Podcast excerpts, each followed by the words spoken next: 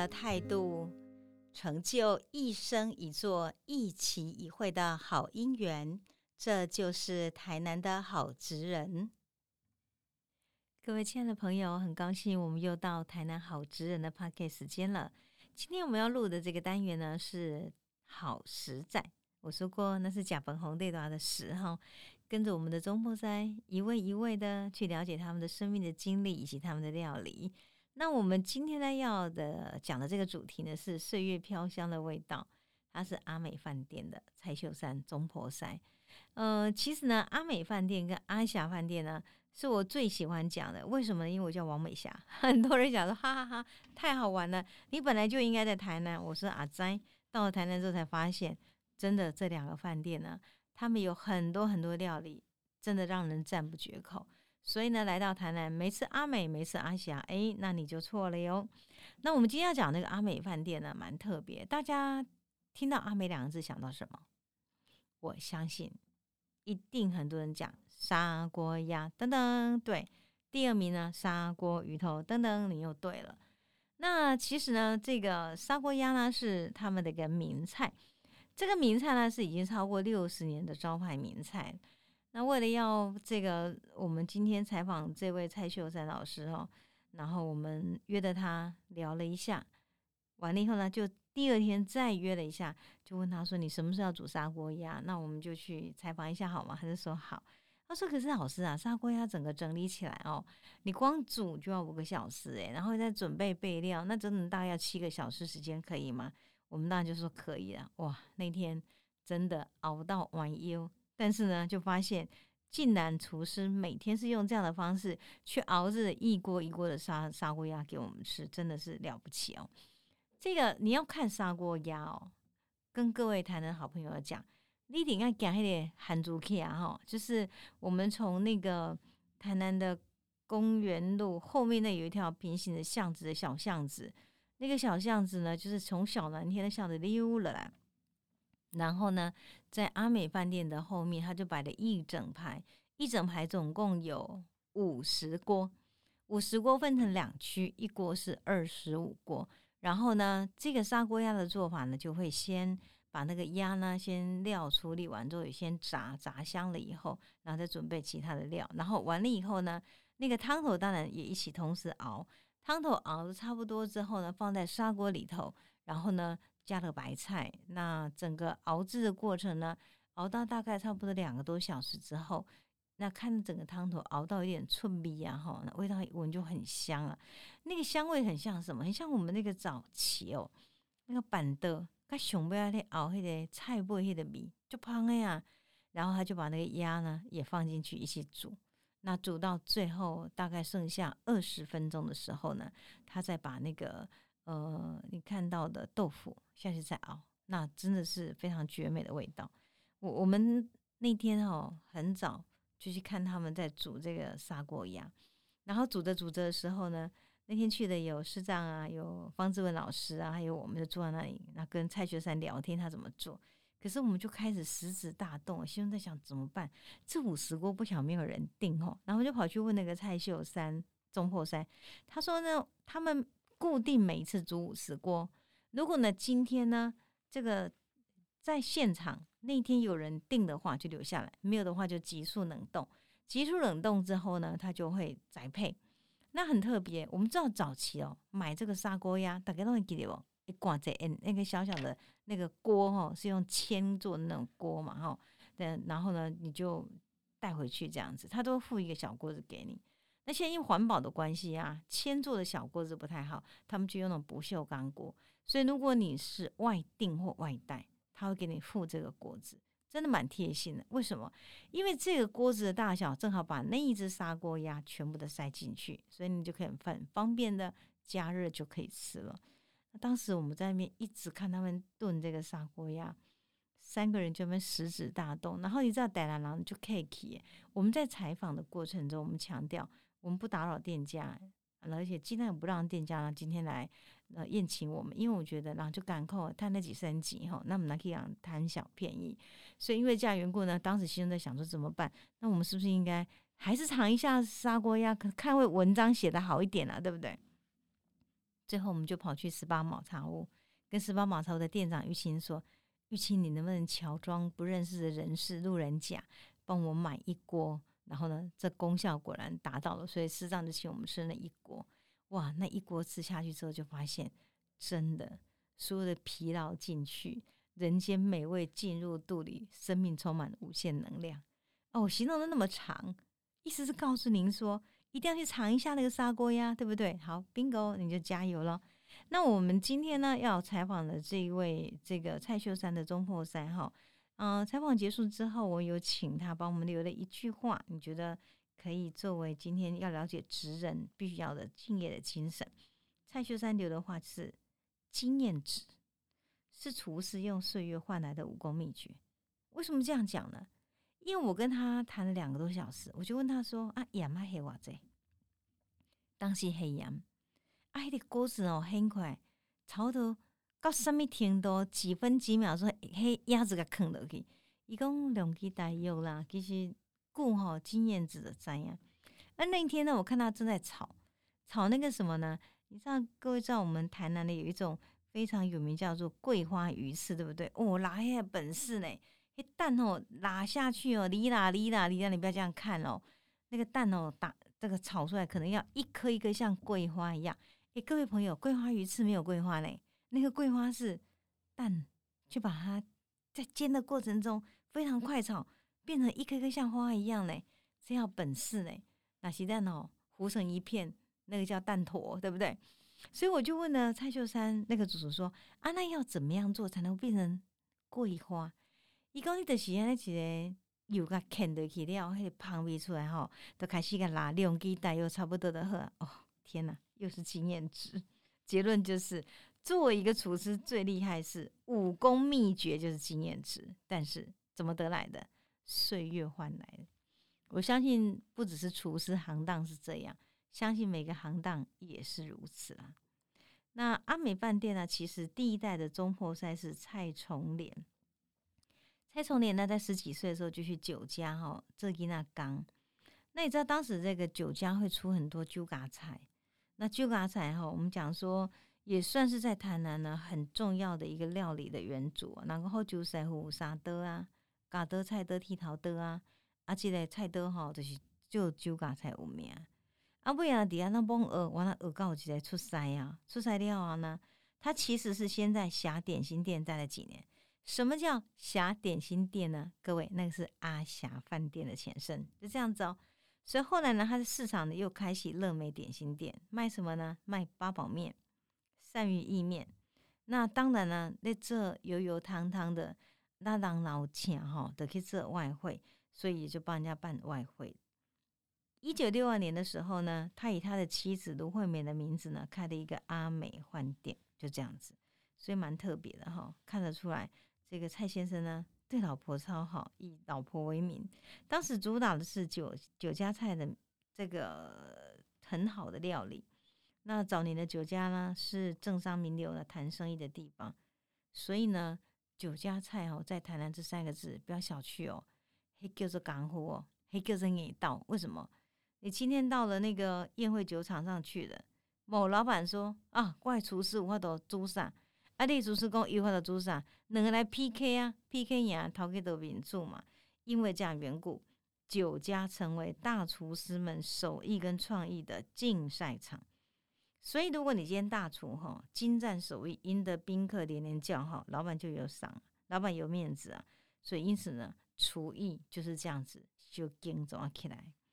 蔡崇廉呢，他的外汇及餐饮事业创业了以后呢，他们家中呢有许多的晚辈呢也跟着慢慢的学。那这个蔡秀山说，他早期的时候年纪还蛮小，小学、国中啊，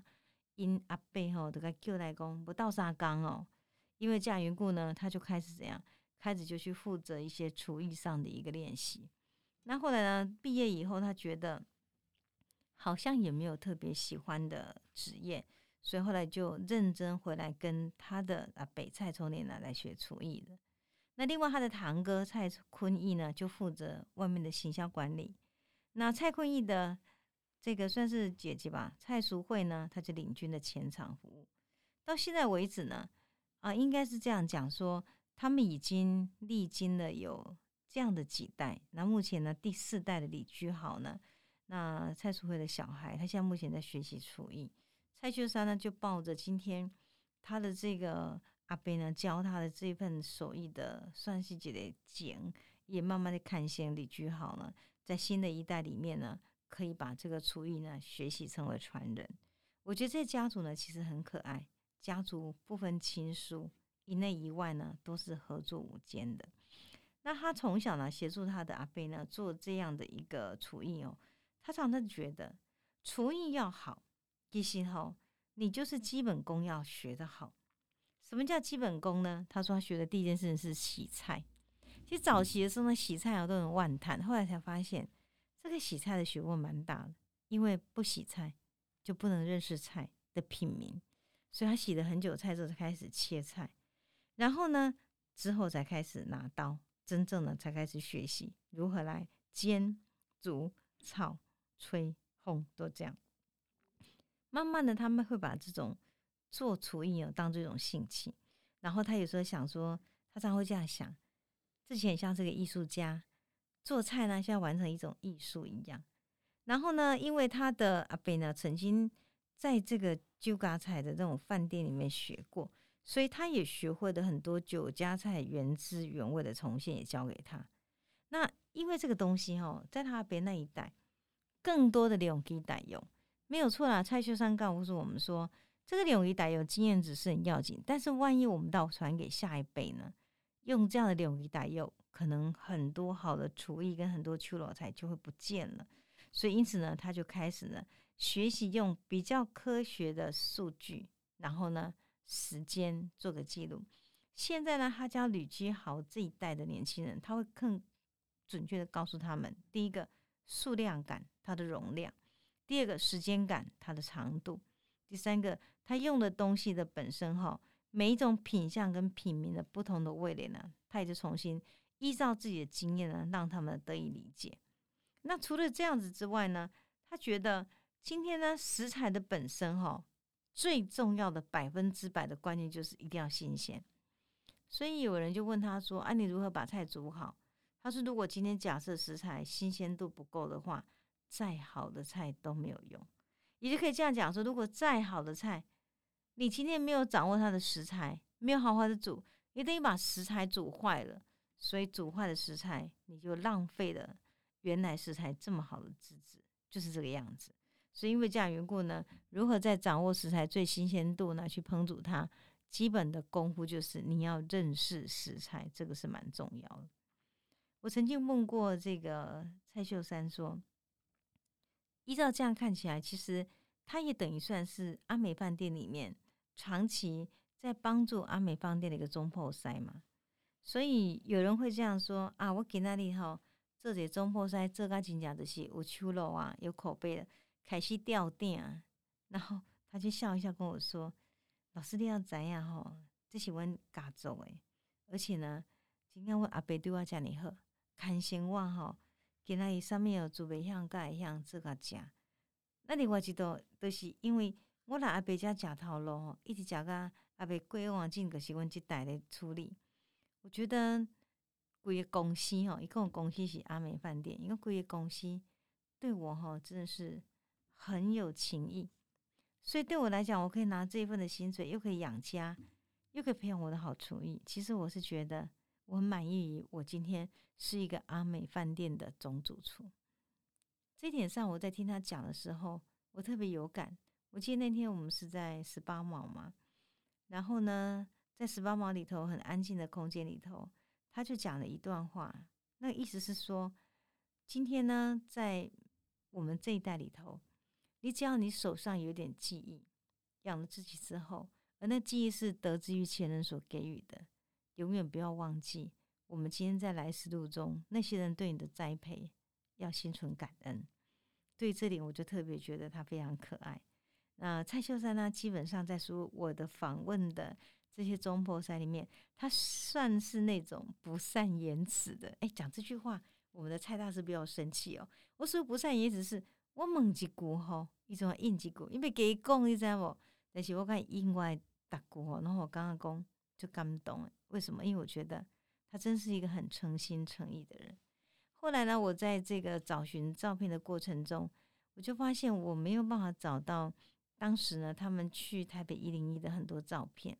然后呢，蔡秀珊就告诉我说，没有关系，老师，你找不到我可以帮忙你。他真的花了好多天才把当时那一张一张的照片呢光碟找出来。他告诉我说，啊，我没开起来看，不知道里面是不是，啊，哪是老师拿去用，用好，用用完了再记得还我就好。其实那天呢，我又再一次去这个阿美饭店拿到他那个光碟的时候，他正好呢在里面不个龟仙姑哦，然后呢那个汤汤水水呢，又是流汗的，又是整个油油油手手的，然后就出来了。出来要跟我说，老师，这光碟底家我去油谈谈哦，你赶紧 take 哈，如果可以好用的话，希望你今天呢整个写作编辑能够成功。我看到他笑一笑，我就觉得这个人真的非常可爱，可爱在我觉得一份的诚恳跟笃实里头。所以我们在最后呢，我要告诉你，当时呢，我曾经问他说，在厨房累积的多年的经验只是个决胜关键，那你如何看待跟定义一道美食跟美味呢？蔡秀珊是这样讲的，他认为每一道菜都是用时间慢慢熬出来的美味，善于烹调每道食材，就是对食材最好的尊重。我在想，他这段话里面在讲什么？第一个时间，第二个时间慢，第三个在时间慢里面最好的尊重。不知道为什么每次跟蔡秀珊聊天的时候，我觉得人的心很容易安定下来。那个安定是认为没关系，聊聊讲，然后呢没关系，聊聊把这项事情做好。因为这样缘故呢，在时间慢里头，我们看到了对人聆听的尊重，对这件事情呢，我们今天敬意的尊重。所以作为一个中破塞，我相信蔡秀珊是没话讲的，非常出色。可是我相信作为一个好朋友，他给我们的启示也蛮大的。然后他有一个很可爱的小花招，他喜欢什么呢？喜欢果雕。